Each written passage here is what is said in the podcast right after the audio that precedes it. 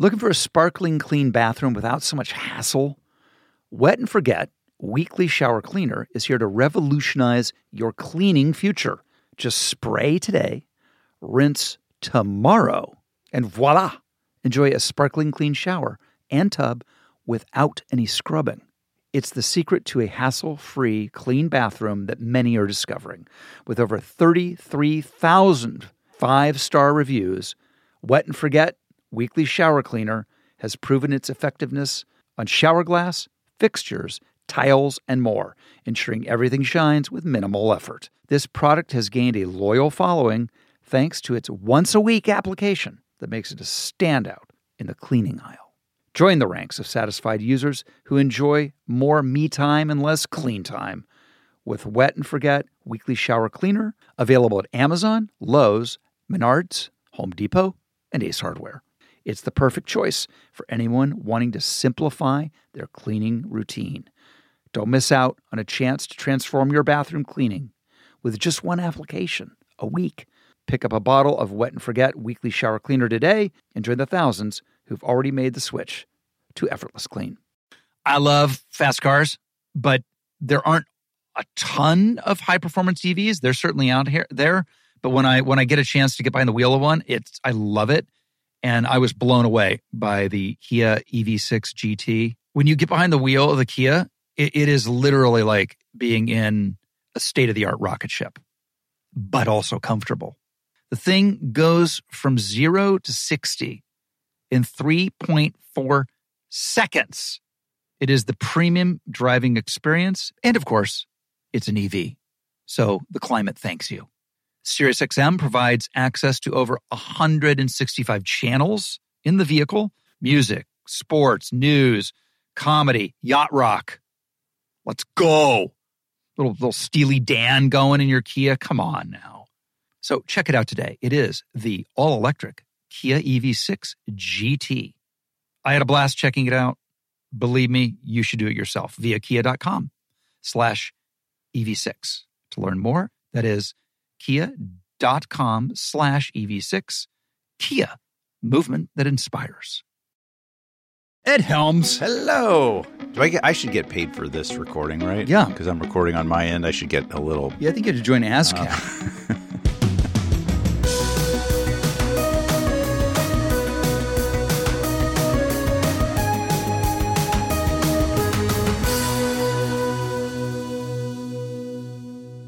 hey, everybody, it's me. You know who I am. You know who I am. You know what I do. Rob Lowe. And this is literally um, very excited to have Ed Helms on the show. Um, been a huge fan of his forever. Uh, we have many mutual friends in the sort of Parks and Recreation office universe. And yet, we've never really met. So, this is going to be a good talk. Um, I just know it. So, stand by.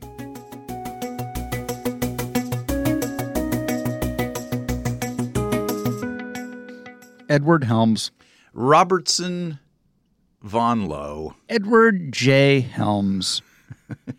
You, you Not even I- close. when you started out, did you ever think about putting an initial in to make yourself sound like a more legitimate actor? Because when I came up, every every actor, Michael J. Fox, Anthony oh, Michael yeah. Hall, like if you didn't Philip Seymour Hoff, like I just feel like I'd have three Oscars already if I had a third. name. yeah, you blew it. What would it be? What would your middle initial be? Well, Mike Schur Oh God, we're going there already. already. Mike Schur. It's just, and by the way, this might have been the greatest, or most artful segue to get to Mike Schur ever, but um, it wasn't. He had Robert Bocephus Lowe. Oh, I like it. But then you'd be Rob Robert B below. You're you're you'd be Yeah. below Robert below. I don't know what Bocephus is. That a name? Is that an actual name? Bocephus sounds biblical to me. Doesn't it? Yeah, it sounds Old Testament, I don't know. Well, for, I think first of all, you got to go with Edward. You got to you got to get rid of the short Ed. Are you so? That's so interesting because I was raised Edward. I was, Mm. you know, my that is my name, and my parents and all, you know, all through school, I was Edward. But then I would, I went to summer camp, and the counselors uh, would call me Big Ed, Mm. and I don't know, it just felt like it fit me better, and I never, I never quite clicked with Ed. I mean Edward. It just never felt right. I, I always felt feel like it's an awkward word to say. Edward, it's like people's mouths Edward? get you can like sprain your tongue, and then Ed just as soon as I became Ed at summer camp, I was like, oh, that feels good. That just feels feels right. And so when I got to college, I was just like, hey, everybody, my name's Ed, and uh, I've never looked back. You're the first person that's ever told me I should go back to Edward. Well, only because I maybe just because I, I I ran into Edward Norton this weekend. oh, and who. I don't really know. And I've always heard him called, oh, you know who's great in that? Ed Norton. You've seen how uh, Ed Norton's great in that movie. So I was about to say, hey, Ed, and I heard everybody calling him Edward. He's Edward. Hmm. He's not Ed Norton. By the way, don't say Ed Norton. Clearly, Don't don't you dare. and uh, but and like I'm Robert on my birth certificate, but Robert's an interesting one because Bobby. I could be Bobby. Bobby Lowe. You don't want to be Bob Lowe. That's not good. I don't even know why. It just Bob Lowe. Bob Bob Lowe, Lowe. Yeah, you don't want to be Bob Lowe. Bob Lowe. Bob Lowe. This is why people tune into this podcast. They want serious, hard hitting. Do you know what I mean? This kind of conversation changes Yeah. the world. I think. We're not going to veer off of this. We are staying on nomenclature analysis. It's another forty minutes of this. Um, but speaking of names, uh, I have a wonderful um, producers who put together like info on my guest, and and your nickname as a kid is my favorite. It just looks really good in print. I'm reading it right now. It says. okay. there are all these bullet points about you. Born in Atlanta, he had open heart surgery at 13. Very interesting. You know, then his nickname as a kid was Chuck E. Cheese. He said he had very large teeth that took him a long time to grow into. It's my might be my favorite sentence ever written. Oh my gosh. yeah. No, I uh I was uh, I had the gift of of some giant choppers from from day 1. Did you get them And, sawed uh, off? Because I have I have a friend who had a kid. It was like it was like that great that great thing in um in the This Is Forty, where she calls a kid Tom Petty because of the teeth. Yeah, so so Zach Galifianakis makes fun of me endlessly for the size of my teeth.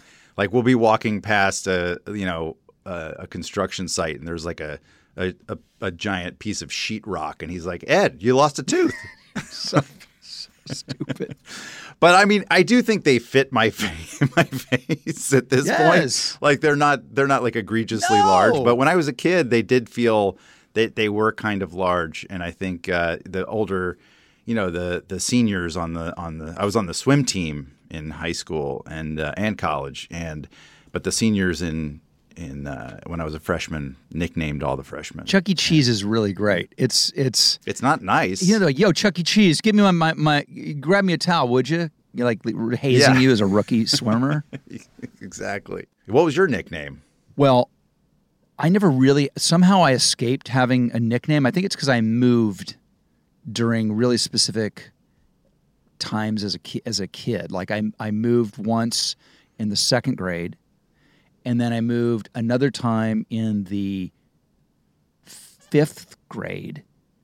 And so like those are the We're talking big moves, big different yeah cities. and so you like those are the times Okay, where like yeah. people were coming up with nicknames i think so the only person who ever gave me a nickname worth a shit was amy poehler and amy Yeah? poehler hit me with rolo Rolo, I like that. That works for you. and she was like yeah, Rob Lowe. and she's like how has no one ever called you rolo and i go i don't know so that that has stuck Yeah. And that's nice too because you know, most of the time I think nicknames are given to you by people that are trying to ridicule you in some way. For example, Chuck E. Cheese. yes that would yes. Um, and and and I remember complaining about it at the time, and all the, the seniors are like, "Shut up! You're not supposed to like your nickname, idiot." And so you know, it just sort of that's the rule. Like you're not supposed to like. But when somebody that you adore, like Amy Poehler, gives you a nickname, that's a that feels good. That's like a good feel. It's like when a relative or someone you it's like endows you with. yeah it, it- with a it's like a rite of passage yeah. it's like man amy poehler gave me a nickname Yeah, i was super happy about that it's a good one too. Rolo. Rolo. It's a good one. Um, so you're doing a new podcast. Yeah. It's called Sn- Snafu. The theory is each uh, not each segment. It's each series of the podcast is about a different snafu. Yeah. So Snafu is the name of the podcast. Season one is actually a all of season one is a deep dive into uh, Able Archer eighty three. Now, what that is, it's a funny name, but Able Archer is a military exercise that NATO used to do during the Cold War every year, and in 1983, that NATO exercise was misinterpreted by the Russians as a um, or by the Soviet Union rather, as a um, build up to an, a possible nuclear strike from the United Wow. States or from the West. And so, so the so the Soviets went on high alert, and and it be, and it became this incredibly tense moment that where people thought maybe missiles were getting launched, and there were weird kind of like misinterpreted radar signals and this and that and and it just it's a moment where the world almost ended like nuclear winter almost happened um, and we don't know uh, no one knows about it it was very much it was very hush hush and it was it was only declassified a few years ago I was going to ask how you heard about it. well, I don't know. It just came up in, uh, um, honestly, in this context of like, we have an idea for a podcast, and I was just talking with some creative partners, and this this sounds cool, and I just got obsessed. This is one of my also favorite things in in the um, in the research about you and the podcast. This is my favorite sentence. I mean, this is this is the Cold War. You've got um, who would it have been? That Brezhnev, I think, would have been the the Russian counterpart. Reagan, right? And yeah, and Reagan and. Andropov. I mean, all these amazing people. And this is what I get here. Interviewed guests including Matthew Broderick. I'm like, damn. Well, you got to know why I spoke to Matthew shit. It Broderick. just makes me laugh. no, but do you know why? He was very relevant to this. it, it has something to do. It has to do, have to do with war games, right? The movie. Of Yes, course. It is. War Games came out in 1983. Holy. And the movie War Games, for, for your listeners who may not know, uh, is about um, a computer that tries to start a nuclear war and the humans have to like intervene and and it almost it's it's an almost nuclear war by accident. And then later that same year, in November of that year, that actually happened. And so I had a really fun chat with Matthew just about the movie, which I was obsessed with as a kid, scared the hell out of me. I had like a lot of nuclear paranoia in the 80s.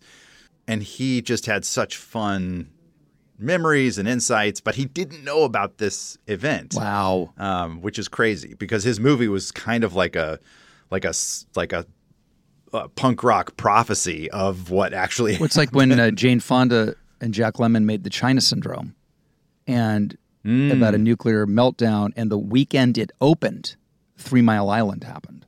whoa that's a good snafu Uh, I'd say.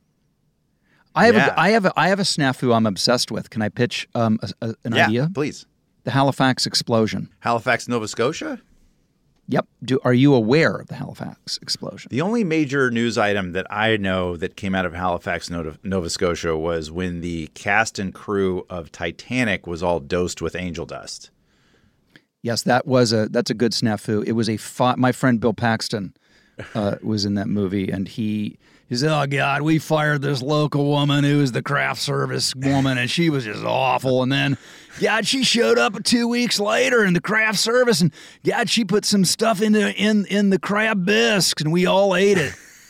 did, did he get like a lot of people were hospitalized he tells us he told a great story about he and Jim Cameron sitting on a a dock just tripping balls. wow and watching the sun come. They all got dosed. Yeah. And then they, but but in the public retelling of it, it was like a few crew members. Yeah. were- Uh-uh. Everybody, everybody got popped. Yeah. Oh my gosh, that's so so nuts. They had a mind explosion. They had a a psyche explosion. I'm talking about a physical.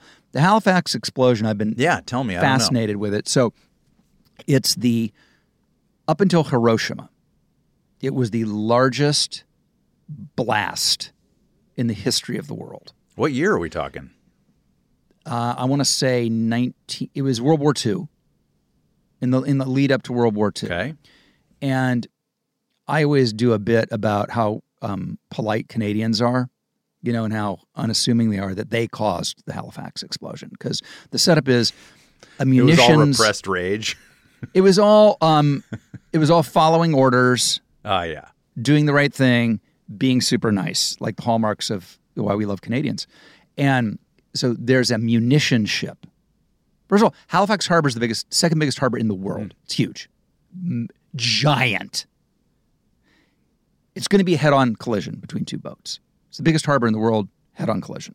A munition ship with l- loaded with dynamite and, and artillery shells, and it's headed to the front in World War II. And another ship full of lighters, cigarette lighters.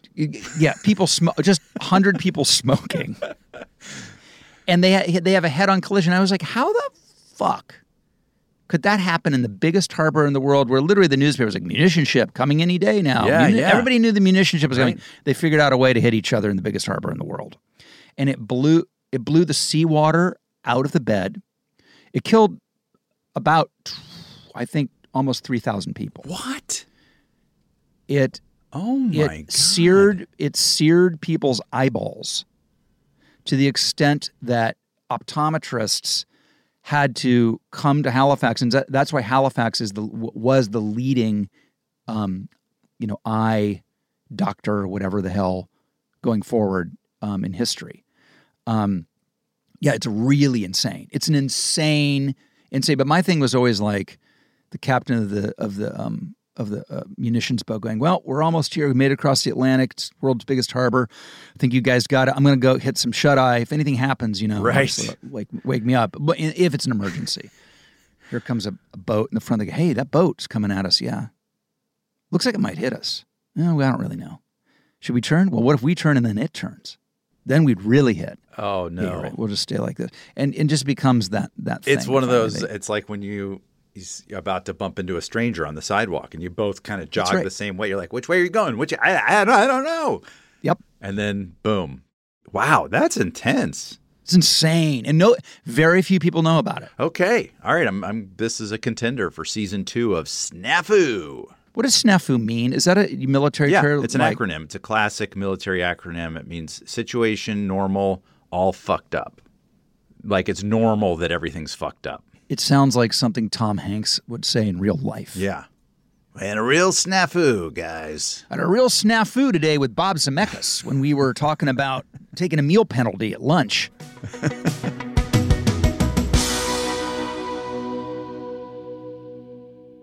Where else can you go surfing and skiing in the same day? Or check out a world class art museum and camp out under a brilliant night sky same day? Or hike through the redwoods and get a luxury spa treatment? There's only one answer California. No matter where you go across this state, you will find a way to play. I, look, I love California. Um, and I have not yet surfed and skied in the same day, although I do do both. So that is on my bucket list. It's the most beautiful place in the world. Discover why California is the ultimate playground. Head to visitcalifornia.com to start planning your trip today. You know, the only thing I ever let interrupt my podcast? My dog. Take a minute now, please. Pet your dog while you learn about Bark, the company dedicated to making dogs happy. Every month, BarkBox designs and delivers a whole new collection of toys and treats just for your best bud.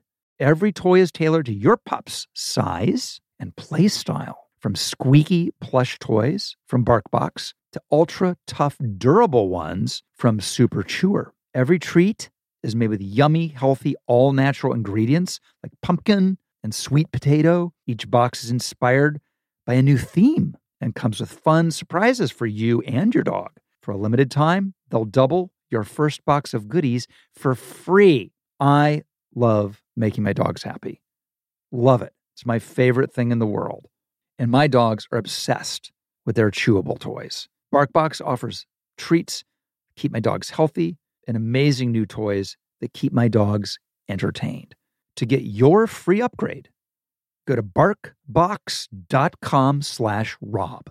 So I came home to a little gift in my bathroom the other day from our friends at Harry's. To get what you want, you have to challenge the status quo and blaze your own trail. You know who challenged the status quo? Harry's. They saw customers getting ripped off by questionable products in the shaving industry and decided they had something better to offer. So instead of charging the same old ridiculous prices, Harry's found a way to make their beautifully designed razors, and they are beautiful, for a fraction of the price of the other big brands. Exceptional products, honest prices. That's Harry's. They have the highest customer satisfaction in shaving history and a no risk trial. Don't like your shave? No worries. It's on them. Convenient subscription options that you can cancel at any time. And Harry's also has other self care products that meet the same quality standards as their razors richly lathering, skin softening body wash in scents like redwood, wildland, and stone, and an extra high quality, amazing smelling deodorant for just five bucks. I love their stuff. I'm so impressed by Harry's products. All of it. It's all good. Don't settle for the status quo. Blaze your own trail with Harry's. Get started with a $13 trial set for just $3 at harrys.com slash rob. That's harrys.com slash rob for a $3 trial set.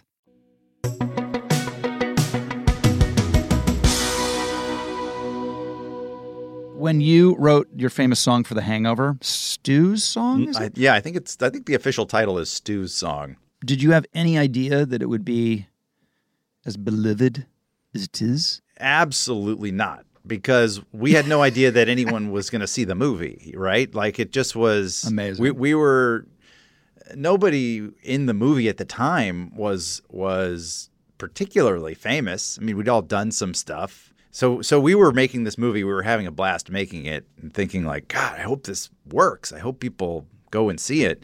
And then the the song actually came up on that day, which was Todd Phillips, the director, saying, I think we need like a a transition, like some kind of breath in this in the movie in this moment. You guys have just drugged. You're waiting for the drugs to kick in on the tiger. Uh, and I and at the time, so so we'd been shooting on this set with a big grand piano, and I had been pl- I just always sat down at the piano and would plink around and make up songs about different crew members, you know, like just making fun of people and trying to make Yeah. people laugh, or just you know, because you're you're just killing so much time on a set, and um, and so Todd was like, "Do one of those songs. Like, let's do one of those songs about the moment." And I was like, "Well, what what what is what is it?" And he's like, "I don't know. It's like what what would tigers dream of?" and so that was the that that was that sort of kicked us off. And I went over to there was another there's the chapel set where we did the um, all the the photos that you don't see until the next day of Yeah. of Stu's wedding. um Right. and right. so so that set had a little piano in it and I went over there and kind of worked on it for I mean I probably spent 20 minutes on it. it was like amazing. just uh but that's part of I think when you're in a creative space and you're all and everyone's just like kind of firing and you're having fun and it's and you're like, oh, this is gonna be great. Okay, uh, what do tigers dream of when they take a little tiger snooze? Uh, do they dream of Halle Berry? And you just kind of like come up with dumb stuff, and you're like, the dumber the better. Okay, just go with it. And, Yes. and then we just went back. We went right back on set and shot it right away. And I think at one point Todd's like, we need a chicken on the piano. Put a chicken on the piano. so I love Todd Phillips's ideas. Yeah. It sound amazing. Yeah. Well, that's what makes him great. He's a great director. look at what he's done. The the Joker and and now this the Joker. Yeah. They're you Yeah, know, spectacular. Um, did I jump all around? I have jump. no rhyme or reason to my jump. I love questions. Um, you were still on The Office when James Spader came in, weren't you? Yeah. Are you guys buddies? Well, we did a movie years ago called Bad Influence. I love that And- movie, by the way. I love Oh, thank that you. movie. Yes. That movie is so, Right. so wild. It's very. Uh, it was very ahead of its time, and and I'm and and it really stands up. I, I I if you haven't seen Bad Influence and you've got two hours to kill, I highly recommend. You know it. what's crazy about that movie? Is that James Spader is the good guy, Yeah, right? Like that's insane. The normal Yeah, one. He's the normal guy. You're the you're the psycho. I was originally supposed to play the normal guy, Huh. And I was signed to do the normal guy, and we were in production, and we were trying to figure out who to play the psycho. And we, I never forget, we saw a rough cut of Sex Lies and Videotape, hmm. rough cut, and we're like, "Holy fuck, this movie is unbelievable!" And we thought about, let's get Spader. And then uh, I'll never forget David Koepp, another amazing writer, r- r- went on to write Jurassic Yeah, Park and Carlitos Way, an amazing cr- um, uh, writer, now director, took me to lunch and said, "Would you ever consider switching parts and playing the bad guy?" And I was like, "Sure." You're great in that role. It's like it's the Oh, perfect. Your charisma just works because you sort of suck him in to your evil orbit. It's such a fun movie. I love that movie. I haven't seen it in probably 15 years, but I remember it was like War Games. It was a movie that was just like basically on a loop on HBO when I was a kid, and I just, I, I Oh, that's great. I watched so much of it. So yeah, James, lots of we we worked together quite a lot on The Office. He, I mean, his you know that famous speech that's everywhere. I'm the fucking lizard king.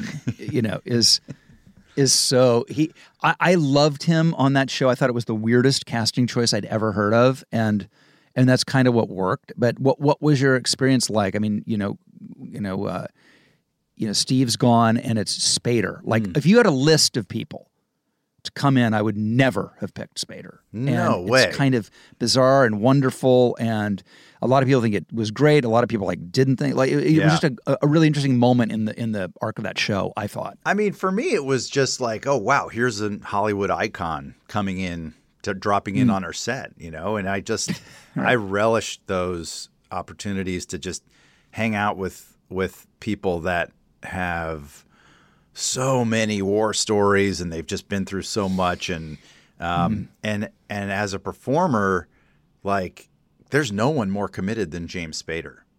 He's so dialed every take, and he shows up completely off book every day uh, for for the whole day. Like he can, you can dip into any scene that, that you're shooting that day, and he's off book. He's he's done the homework. Um, and on a sitcom, even the best Yeah. actors are not doing that. Like very like you're learning your lines between the scenes. And great great actors are doing a great job of that. They're, you're still walking onto set off book, but but nobody's doing it the night before. It's just too much. There's too much material, too much. right? But it's not too, too much much. for James Spader. Like he's in it and he's so committed. And I think he never I think he didn't even use email. So he's like somebody some PA was like delivering hard copy scripts to his house and then he's just going through the scripts and memorizing them. And we would do now. There's this this funny thing that I'm sure you guys did on Parks and Rec, where or or just in any number of productions, it's very common for uh, a rehearsal to you start rehearsing a scene, and then a director might say, "All right, let's just let's just start rolling on a rehearsal." Right? Let's shoot the rehearsal um, because we might get something. We might get some little surprise moment or whatever. James was always like, no, can't shoot the rehearsal. Put the cameras down. We're not shooting the rehearsal.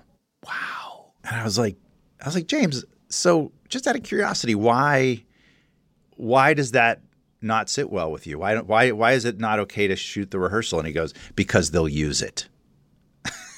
And I was like, well, so what? Maybe there's, there's something great. He goes, no, I'm not ready. That's why I'm rehearsing. I'm not ready. That's why I'm rehearsing. and you know, That's he's so intense. And I Oh, and I actually so had intense. like for some reason like he and I kind of cracked each other up. So like I I had a really easy rapport with him, but um but I think he like really instilled some tension fear, and fear freak, freak people out. Yeah. Um, but I felt like I could ask him stuff like that, like "What's up? Like, what's your deal?" And and he he said it was so funny. He's like, "Look, I don't. They'll use it, and I don't want them to, so I'm not going to give it to them. Is it a stretch to say that he's our generation's Christopher Walken? Ooh, I don't know that that's a stretch. I think that's. Name, yeah, I mean, name by the way, which is else. a huge, huge compliment. And I've worked with. Oh. I've worked with Christopher Walken too. Love that man. Say, I love mean, him. he is. Wow. All right, give me a Walken story. We'll tr- we'll swap Walken stories. Well, you know, he's so hard to read. Like he just is Oh, so yes. He's like such a stoic guy. And there was there was this um there there was this. Uh, so we did this movie called uh, Owen Wilson and I did a movie called Father Figures, which which nobody saw, but. Um, but uh, but I still I actually really adore the movie and I think it's it's, it's really sweet and uh, um, in the end and and and Chris Walken plays uh, this this guy it's the, the story is Owen and me looking for our father we find out that our mother doesn't know who our father is basically Right. and so we kind of go on this road trip as adults um, or that we've been lied to that our father really wasn't our father. So we go on this road trip to find out who it is. Christopher Walken's at the very end of the movie as this kind of like it's got to be him, right? And we have this really funny, crazy climactic scene with him. Um, anyway, he so we he comes to Atlanta where we're shooting. We're already well in, into production, I think, and uh, and it's like okay, let's we, we got to go out to dinner with Chris because because he's just getting here. We got to warm, just kind of like get to know him a little bit, warm him up a little bit, and it'll be good for all of us to get to know him. And Owen's like, I don't know, it's I'm kind of intimidated by Chris. Yeah, Walken. exactly. And I'm like, me too. But what? Let's let's do it. Let's. So we go out with the director, Larry Larry Sher, the brilliant Larry Sher, who. Uh, uh, was actually the DP on all the Hangovers and the Joker. Oh, wow. Won an Oscar for the Joker, actually. Jesus. Um, and he's uh, and he's just an awesome dude. And so we're all out to dinner at this steakhouse in Atlanta, and um, and it's some and it's kind of fun, but it's a little stiff. Like it, like everybody's just kind of trying to be chatty.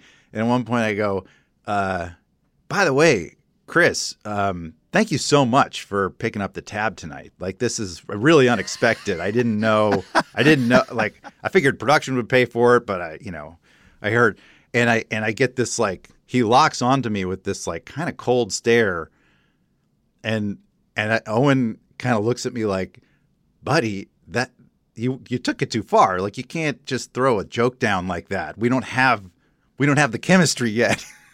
yeah, right, right, right. and then he and then he he like just cracks the the the little crinkle of a smile and that twinkle that that like Christopher Walken twinkle in his eye when you know that like he's in on it and he Yeah.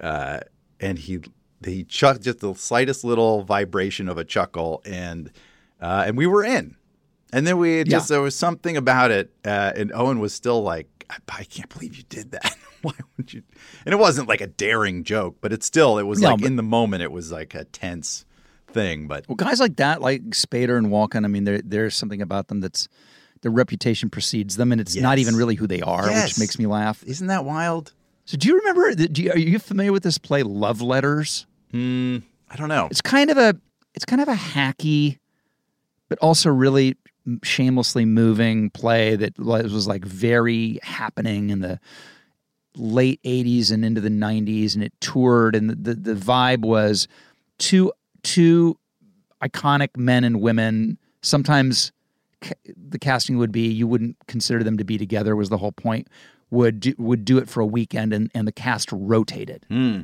So you'd get like Burt Reynolds and Sally Field doing love Yeah. letters, or Yeah, yeah. you know Ricardo Montalban and you know ha- whatever. And and the play is a series of love letters, f- starting when two 16 year olds meet to their deaths in their 80s, and it's the story of their love. It's actually as I'm re- describing it now, I'm giving it a hard time. It's super sweet and super great. So I see Chris Walken is going to do love letters with Diane Ladd, Laura Dern's mom, I believe. And I'm thinking, now that is that is definitely the indie Sundance mm-hmm. version of love letters.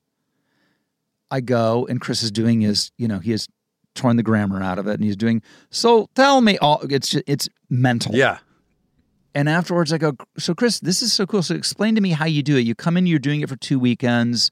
You get the material. Like, do you get how many run throughs do you do? And like, was there a long rehearsal period? Oh, there's no rehearsal. I go, oh, that makes sense. He goes, I hadn't read it. I said, what? What do you mean? He goes, no, I read it tonight. I go, when? Well, during the performance.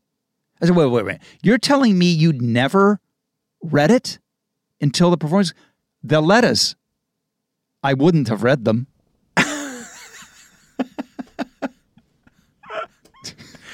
That's I mean the, man's a genius. And here's the thing too, when you when you speak in a cadence like that with lots of pauses, you can get away with with so much because you have time to like make adjustments or like get something or make a choice and cha- or change a gear and like everyone's like, "Oh, it's just one of the trademark pauses that he's doing."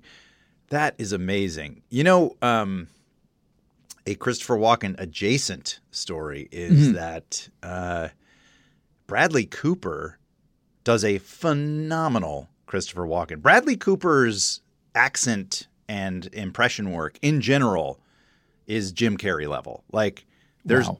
he made the choice to be the brilliant, you know, actor that he is. He could have Yes. also been gone in the uh in, in the in the physical comedy direction and just and nailed it just as hard. And Krasinski is the same way. John Krasinski. Really? Yeah, phenomenal. We used to do on the office set um, the, the the movie that that John and I both loved more than it seemed like anybody else that we knew was Ace Ventura 2 When Nature Calls. Which to me is is far superior than the original. And we would just do scenes from the movie and I felt like I was just trying to keep up with him. Like he's so so funny. It fit the physicality. It's uh yeah, he's a he's he's a special actor. And it's funny those guys both they both became such great directors. Yeah, exactly. Yeah, I, you're right. I'm I'm super excited to see Bradley as Leonard Bernstein. Me too. Wow, I cannot wait for that. He's he I I just love him. I think he's so good at everything and, and a great guy and cares about his hair even more than I do, which I really really respect. Of course. I mean, I think you know, I think people who are both, you know, auteurs and narcissists are fantastic people. You're not a narcissist, Rob Lowe. I had this discussion about narcissist on the set of Parks and Rec one day, and Rashida Jones says, "No, no, no, you're a benevolent narcissist." Oh, interesting. What does that mean? And she said, "Like my father." You're like, yeah, good, great. And so I'm like, anytime I'm compared to Quincy Jones, I'm I'm good. You like to k- pull the focus on you with the stories and the. Yeah, I think yeah, I like. I mean, eh, benevolence a great word. isn't it? It's a generational thing. We all had a narcissistic parent, right? Oh, I, wasn't it? I don't know. I think the boomers, we all, I think all generations suffer from. Well, everybody, we're humans. It's we we're, we're flawed. So, but I think every generation has their thing, and I do think boomers.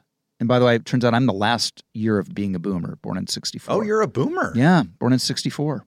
I'm the last year, which is weird because I'm, basically in the same age as Bill Clinton, who's like Yeah. Old. That is weird. um, but the boomers are narcissists. They were. Sons and daughters of the greatest generation were narcissists. I'd love to see the sort of psychological math on that, like how that how that works. Why why those the greatest generation would raise narcissists, or how that you know, Right. how that works. I'm Generation X, so what am I? Okay, so Gen X are, We're benevolent, something, right? I hope. yeah, benevolent version of whatever the Gen X foible is. It has to, Yeah. and, and there has to be one. I don't know. We're pretty great, Rob. Gen X is pretty great. Come on, Nirvana. Uh, you're a benevolent fan of flannel. Yep. When I think of Gen X, I, Grunge. I go right to that that that ruined rock and roll for me. You didn't like that stuff. To look like you're on the couch watching football is for me not an option. I would just counter like, what if that is dressing like he means it, like Kurt Cobain? Like, what if that's what if that's like a it's a it's a choice and he's going hard at it and he doesn't mix it up. It's not capricious. Like he's not wearing something else another time. Like he's going hard on this look. Mm-hmm. See, I connected to it because it was like this guy is in some real existential angst. He's in that like he woke up on the couch. He kind of doesn't give a fuck. He's got some rage. There's and and those songs like No, they're great. There's no getting around it. yeah, never never mind. I mean, it just like it totally just talks to your right to your soul. It skips your brain, skips your ears, just goes right to your soul. and the greatest album cover ever. The baby in the pool Yeah. swinging towards the dollar bill on a hook. Who later tried that? Apparently, that guy tried to sue them or something. Yeah, the baby grew up to sue them. Yeah, It's a wild story. So insane. Um, I hear a rumor that Rutherford Falls with Mr. Mike Schur mm, is being looked at to possibly do a third season somewhere, or is that ship sailed? That ship has uh, sunk. It's sunk. Not only did it Unceremoniously? sail, it's sunk.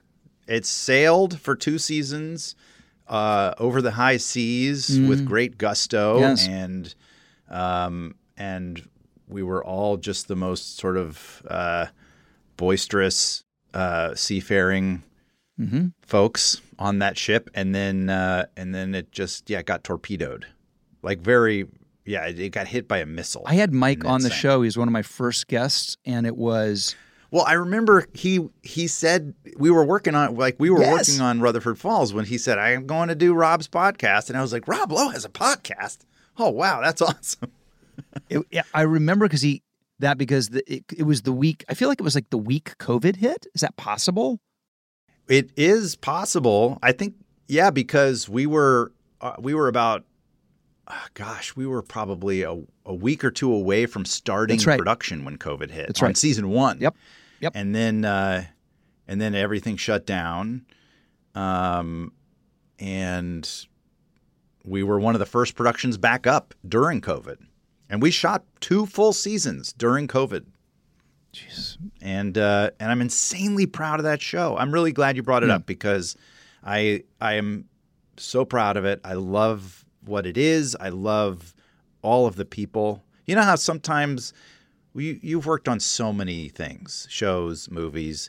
Sometimes there's just this uh, like abstract gel that happens in certain productions, and it's just it's the right combination of people, it's the right combination of material, it's the right amount of inspiration that everybody's feeling, and mutual sort of respect and fun and playfulness. Uh, and, and and intensity and all these things that just sort of like ca- somehow on certain projects they just all calibrate perfectly. Yep. And you know, I would describe The Hangover that way. I would describe The Office that way, and I would describe Rutherford Falls that way. It was they were all of those projects were like profoundly meaningful projects to work on because of the people and the process and ultimately the product is also wonderful but I, but from an experiential place of making these things um, Rutherford Falls was was deeply special. And you can still see it on Peacock. That's the great thing. Yep. Oh, it's still up. I love that. That's one of the great things about streaming. I have a show for me called The Grinder that I did, Yeah. and I feel the same way. I feel like it's uh, it, it- to me, it's it's every bit as viable as Parks and Recreation. But we had one season and it was gone. It was done. Yeah. But you can watch it on Tubi. It's still and it's still around, and I, I I love that because not everything that we love or that we're proud of or that we think is some of our best work lives for whatever reason. But Yeah. it does live now in in streaming, and that's so cool. So people, It's findable. It's findable. It's kind of hard to find sometimes, but I promise you, there are people listening to this who love you in, in, in the big stuff that everybody knows that maybe didn't get to see um, the show, and they'll be like, "Oh, I'm gonna." By the way, speaking of which, we just quickly have to talk about Chappaquiddick. I love Chappaquiddick.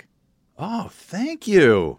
Loved Me it. too. Loved it. Very proud of that one. really, really Yeah. good. Um, and I think maybe the big teeth helped. I'm just saying. I think a Kennedy cousin. Yeah, of course. Yeah, Joe Gargan. They got that. They, they've got those teeth going. Um, Yeah. Oh, I had to work so hard on, and I did a very mild version of the of that accent. But man, that's that for me was tricky, and I've always thought I was like, pr- I guess, kind of pretty good at accents, Mm-hmm. but that one, for some reason, the Brahmin. That's called the Boston Brahmin accent, Yes. which is very rare. It's a unusual and very distinct. I played JFK uh, as well, um, and it's it's one of those accents where you're like, you could so easily end up looking like a Simpsons character, Uh huh. Yeah, of course. and, and yet Yeah, Mayor uh, Quimby. Mayor Quimby. But it's like everybody knows they spoke that way. You so you got to speak. You can't not do it. Yeah, exactly. So it's it's I I so relate. To, to, the good news is there's so much with again with the internet now and YouTube. There's so much archival stuff Ex- yep. that you didn't know existed. Like there are these great phone calls of Kennedy on the telephone. Oh yeah, They're amazing. and and Bobby Kennedy's uh, speeches. Um, I, I think I, I I kind of understood intellectually the role of the Kennedys in at that time, kind of it and and what a force of nature they were in in historical context. But when I made when I worked on that movie, I really kind of went deep on the Kennedys and um and uh, you know their father Joseph Kennedy was a psychopath, basically, um, and uh, and and they're a deeply flawed, complicated family. But oh my God, were, could they say some inspiring shit? Yeah. like they they could tap into some really really meaningful and stirring emotional expression. And and Bobby Kennedy gave a speech on the flatbed of a truck the night that um, Martin Luther King was night killed that Martin in Luther King was assassinated. Was it in Indi- Indianapolis? I was going to say St. Louis. I think you're right. And um, and I listened to that speech and I was like, you know, I just was compiling all this stuff like just to kind of have the voices playing in my head. But I wound up getting so wrapped up in the content of these speeches, uh, and the, like you said, those Kennedy, those those JFK phone calls, and um, there was there was some just amazing shit going on. That speech from Bobby Kennedy um, was transcendent. because it's off the cuff. I mean, exactly. they were great. Exactly. They were great writers, and, and they had great speech writers. Ted Sorensen and all the they had amazing writers. Yeah. Um, you know, Sorensen also is a character in the movie, that's right. by the way. Yeah, and he's he's fast. That that guy is fascinating.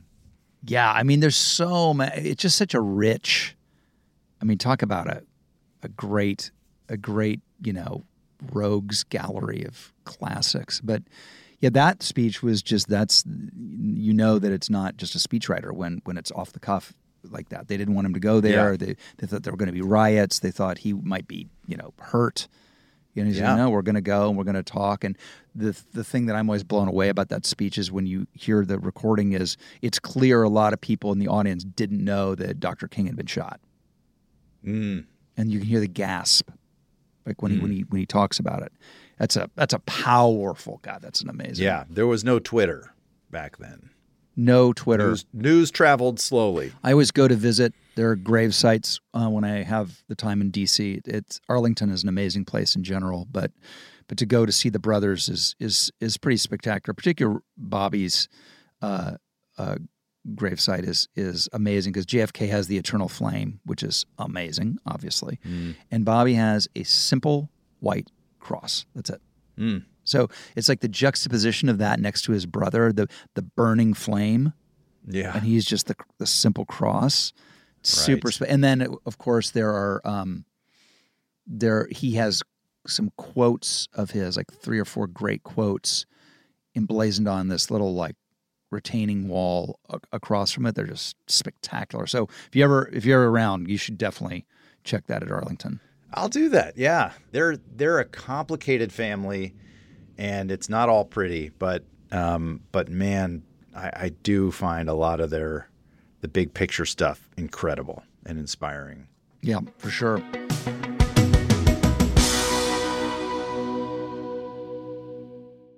Hey, listeners, ever have trouble getting someone on the phone when you have a question about your credit card? With 24 7 US based live customer service from Discover, everyone has the option to talk to a real person anytime, day, or night. Yes, you heard that right. You can talk to a human on the Discover customer service team anytime. So the next time you have a question about your credit card, call 1 800 Discover to get the service you deserve. Limitations apply. See terms at discover.com slash credit card. The weather is getting warmer. It's time to ditch the jackets and sweaters for shorts and tees. But there's no need to waste money on clothes that only last one season with Quince. Now you can get high quality pieces that never go out of style you'll be wearing year after a year. Quince has all the seasonal must haves like 100% European linen shirts for $30, performance polos, and versatile flow knit activewear. The best part? All Quince items are priced 50 to 80% less than similar brands. By partnering with the top factories, Quince cuts out the middleman and passes the savings directly on to you. And Quince only works with factories that use safe, ethical, and responsible manufacturing practices, along with premium fabrics and finishes. My producer recently made an order for Quince, and here's what he had to say. I'm really excited to revamp my closet with Quince. I cannot wait for my items to arrive from Quince. You know, I'm a sweater guy. I was looking at that burgundy cashmere crew neck. I love the blue chore jacket. Maybe I'll throw some joggers in there. So upgrade your wardrobe. Go to quince.com slash rob for free shipping on your order and 365 day returns. That's Q-U-I-N-C-E dot com slash rob to get free shipping and 360 day returns. Quince.com slash rob. This show is sponsored by BetterHelp. If you've been listening to literally long enough, you'll know that I am a big believer in getting the help you need. Therapy has been a big, big, big part of my life and something I think we should be all doing as needed, just like checking the oil on your car. I've spoken about this, and we all carry around different stressors, big and small. We keep them bottled in, and it can start to affect us negatively. Therapy is a safe place to get the things off your chest and to figure out how to work through whatever is weighing you down. If you're thinking about starting therapy, give BetterHelp a try. It's entirely online, designed to be convenient, flexible, and suited to your schedule. Just fill out a brief questionnaire and get matched with a licensed therapist and switch therapists at any time for no additional charge. Get it off your chest with BetterHelp. Visit betterhelp.com slash roblow today to get 10% off your first month. That's betterhelp, H-E-L-P dot com slash roblow.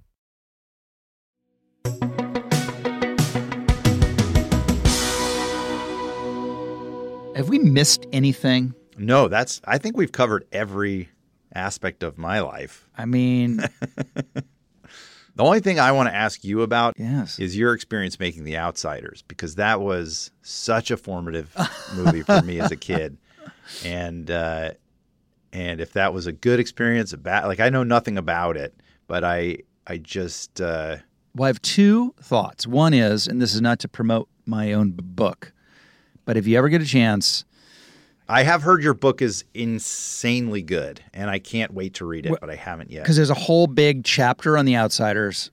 It's it's a blow by blow of what what it was like. Um, Okay. but it was it, for me. It was like um, because I didn't go to, to college because that was my college. Like uh, literally, uh, that would have been when I was a freshman, and so my fraternity was that group of actors. Those are my frat Yeah. brothers. So whenever I see any of them, it's like if you ever had a frat brother or a sorority sister, Yeah, that's what it's like. You're immediately back there. You know them in a way that no one else will ever know them. So when I see Tom Cruise, you know, I know Tom in a way that nobody else in the world does. You know, and Sure. we go right back to to where to where we were, and um, and it was it, it was it was magical. It was it was super super magical. We knew what what the audition process, which I go into in excruciating detail because it was excruciating.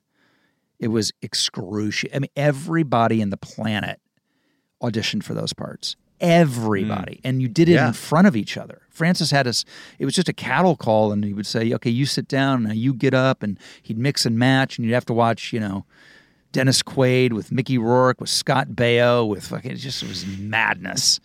And, you know, it was like, may the, may the, the best man win. Um, so we, we, we knew that we'd, we'd really accomplished something, but we had no idea whether the movie would, I, I never thought that it would remain what it, what it is, which, you know, every, a lot of seventh grades across this, the, the country have to watch The Outsiders as part of the curriculum because they, Oh wow. they read S.E. Hinton, which is, and then they watch the movie. And just, you know, selfishly as, a, as an actor, every year that's a new group of seventh graders who, Yeah. you know, they weren't around for the West Wing. They weren't around for Tommy Boy, and they certainly weren't around for Youngblood. So it's that's cool. Yeah, it's awesome. I mean, it was just again that was something that was just on HBO, and it really moved me as a little kid. Like I think, what year did it come out? 83. Yeah. So it was probably on H- HBO in '84 or five, and I I was I would have been ten, and uh, and that's that was yeah, it was intense. You'd have made a good greaser. you think? You don't want to be a know. soc. I remember I, my terror. I had a feeling I was going to get cast because I kept getting called back and called back and sent to New York and mixed and matched, and I kept surviving in different iterations. And it was clear it was going to be Soda Pop, which is the role not only I wanted, everybody wanted because in, in before Francis cut the movie down, Soda Pop was a huge part. In fact, if you now, thankfully, everybody watches what's called The Outsiders, the complete novel. That's as opposed to the movie, the, the version that came out in '83. Um, but my worry was I, I was clearly going to get Soda Pop or Randy the Soc, and Yeah. and uh, Randy the Soc is a great, a great one scene, but that's it. And I was like, oh, please don't let it be Randy. Is that Swayze? It's uh, Randy the Soc is um, an actor named Darren Dalton, Okay. and he, he's the he's the one who befriends Ponyboy, and they have a kind of like we're not as different as we seem, and they have a bonding, and then saying, by the way, tomorrow at school, don't look at me. Yeah. It's a very sad, good moment, but um, I, I was happy when it when, when it wasn't Randy. Nobody wants to be a Soc in The Outsiders. I'm just I'm just thinking I would have been typecast as a Soc. I don't. I would have wanted to be a greaser, but He wanted to he wanted to start a um, what is a rivalry between us on the set. So he gave the Sochas, Diane Lane and Darren, more per diem, um, better script binders, oh god, I hate that shit. Honestly, and put them on a different floor with better living arrangements, and it didn't make one fucking bit of difference. Everyone still wanted to be a greaser. Please, like, Yeah. get out of here, Francis, with that bullshit. Come on, everybody wants I to hate. I do. That's the one thing I I that I hate is when directors try to like manipulate actors instead of just saying like, "Here's what I want," Oh, because isn't that the worst? I, I I just feel so insulted. Like, come on, I can act what you want. Don't don't try to like make me angry in real life just so you can get like like I'll give you a better performance if I know what the fuck is going on.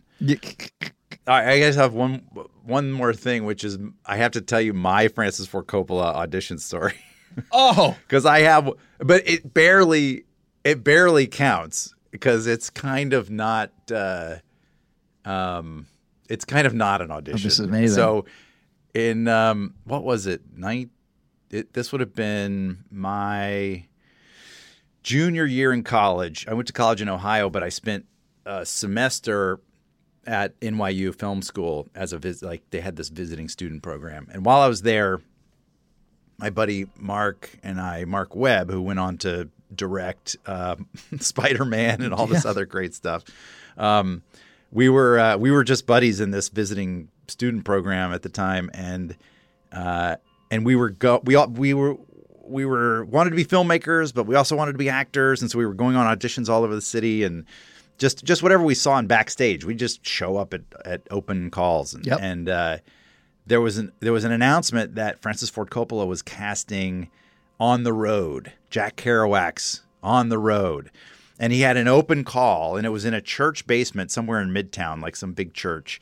And uh, and it was February, I think. It was so fucking cold. And there was like a foot of snow on the ground, you know, New York City snow, which is just gray sludge Yeah. and uh, gross. And um, so, but Mar and and to to do the audition, you had to record yourself reading uh, uh, uh, a- any bit of Jack Kerouac writing. Could have been a poem, could have been a uh, you know an excerpt from a novel, whatever. And um, you record that on a cassette tape, get your headshot, put put all that in an envelope, and bring it to this open call. So uh, I had my aunt take some pictures of me. I didn't have, have any headshots. Um, but at the time, I was weirdly into this kind of beatnik look, just randomly because I had these big lamb chop. I was a junior in college, just trying to trying on different Yeah. identities, whatever, trying to find myself. I had these big lamb chop sideburns and these little round spectacles and really long moppy hair, like messy moppy hair. And I walked around in a dark uh, in a wool pea coat all the time, just like this, you know. Yeah. As you do. I don't know, like yeah, like just romantic New York literature dork. Yeah. And uh and so I was like, I'm a I'm a shoe in for this. Like I look the part. And so we go to this audition. It's five degrees out. The line is wrapped all the way around a city block. And uh every actor within the tri-state area is trying to, you know, get in front of this casting session and we have no idea what's going on in the church. We get in line. It's the longest wait and it's freezing cold. It's kind of fun though. Everybody's kind of bonding because it's so such such a terrible day. And, Right. You know, sometimes someone would come and try to like cut in line, and everyone at, at, at a certain point, you know everyone around you, Yeah. and you're like, "Get out of here! You- we haven't seen you yet." Yeah. And they're like, "Oh, okay." And then uh, finally, we get all the way around, and um, and we and, and by the way, uh, someone like a PA or somebody was bringing out trays of chicken noodle soup. Aw. That's a classy move. That is. That is a classy Yeah. move. And uh, and so we were, we, we, you know, we had some chicken noodle soup to keep us warm. We finally get to the church door, and it's kind of down into the basement. And we walk in, and there's just a row of tables with like, you know, maybe five tables with somebody sitting behind each one. And literally, uh, and and Francis Ford Coppola is pacing behind them. And literally, all you do is you walk up and you hand your envelope to someone who puts it in a basket, and then you keep moving. And that's it. it was like a delivery system. It was just a way to like deliver headshots. But, and there's a huge but here. I'm walking in with my envelope. Francis Ford Coppola comes out from behind the tables, shakes my hand, and says, Thanks so much for coming and uh, and I and I was just like, What? Oh my god! What? Oh my god! And Mark and I walk out, and we're like, Oh my god! He shook my hand. What? That's so cool! Wow! Even if I nothing happens, that was just the coolest thing ever. Next day. In the New York Post or whatever, there's an article about the audition because it was, you know, it was a little local news item, Yeah. and uh, it says that there was a code where if Francis Ford Coppola shook your hand, it was a signal to the casting people to put your envelope in a separate basket for like, you know, more analysis or whatever. And so I was like, "Oh my god, I got the special handshake. I'm definitely I'm going to be Jack Kerouac. There's no question. Like I definitely got this part." Uh I'm still waiting for the call. I still haven't heard. and by the way, he still hasn't made the movie. I don't think. I don't think On the Road was was ever made. Uh, and it was. I think Johnny Depp was going to do it at one point. But this is wait. This is like 1991, maybe or no, no, sorry, 95. I think. Um, And you know, now so- he's making Megalopolis, which he talked about on The Outsiders. so cool. He talked about making Megalopolis on The Outsiders. It's his dream project.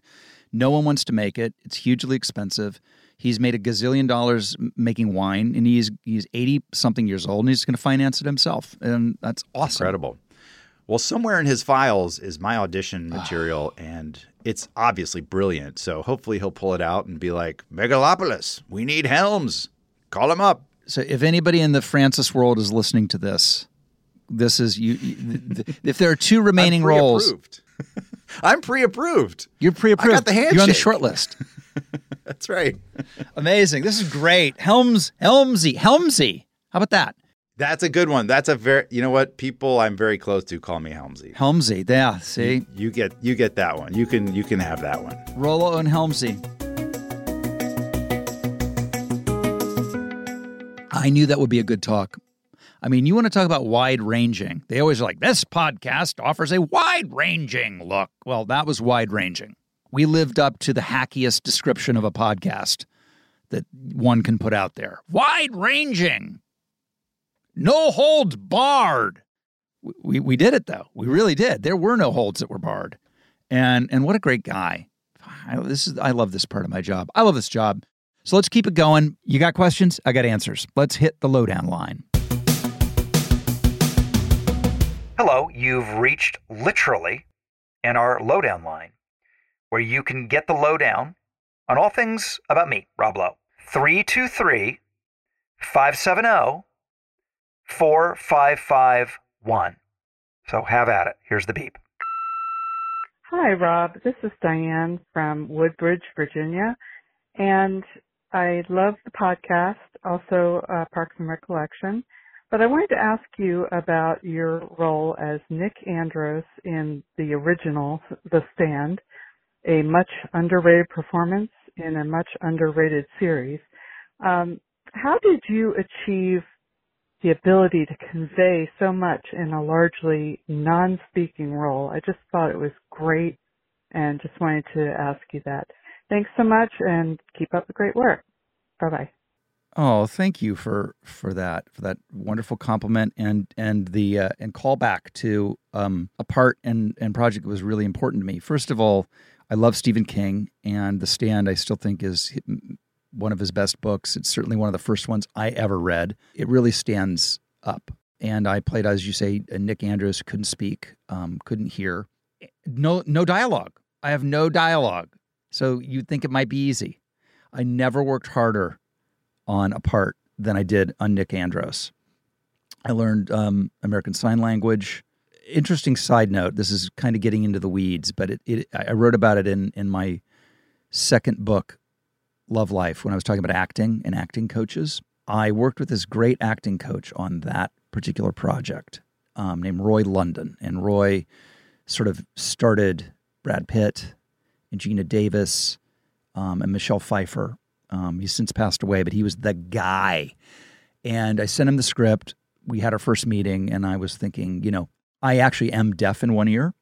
So I was, I had this idea that maybe I would get some sort of earplug or revert hearing aid with some white noise in it, so I could, I, I could actually be deaf. It'd be very easy. And I'll never forget Roy kind of let me talk and looked at me and I said, you know, and I could put it in my ear with white noise, and like, and then I would, uh, you know, I would, I would be completely deaf what do you think? And he goes, Or because you can hear, you could think about how you are still deaf in your own life. He quoted John Malkovich, who won a, an Oscar for playing a blind man. And they asked him, Did you blindfold yourself and walk around your house? And he said, No, I just thought about the times in my own life where I'm blind.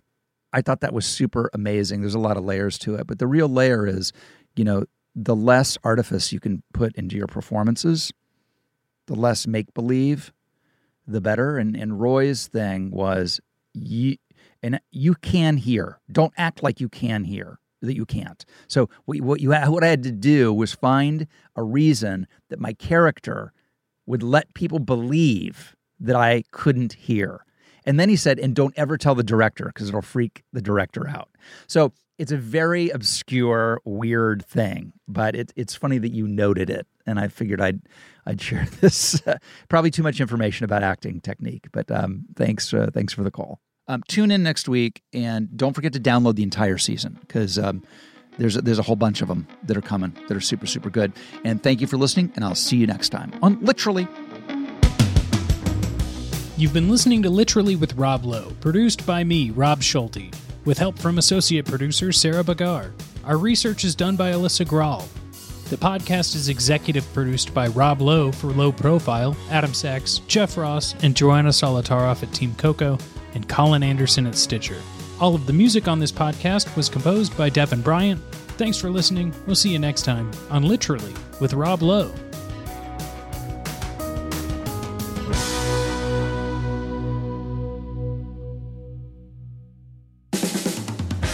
Has been a Team Coco production in association with Stitcher.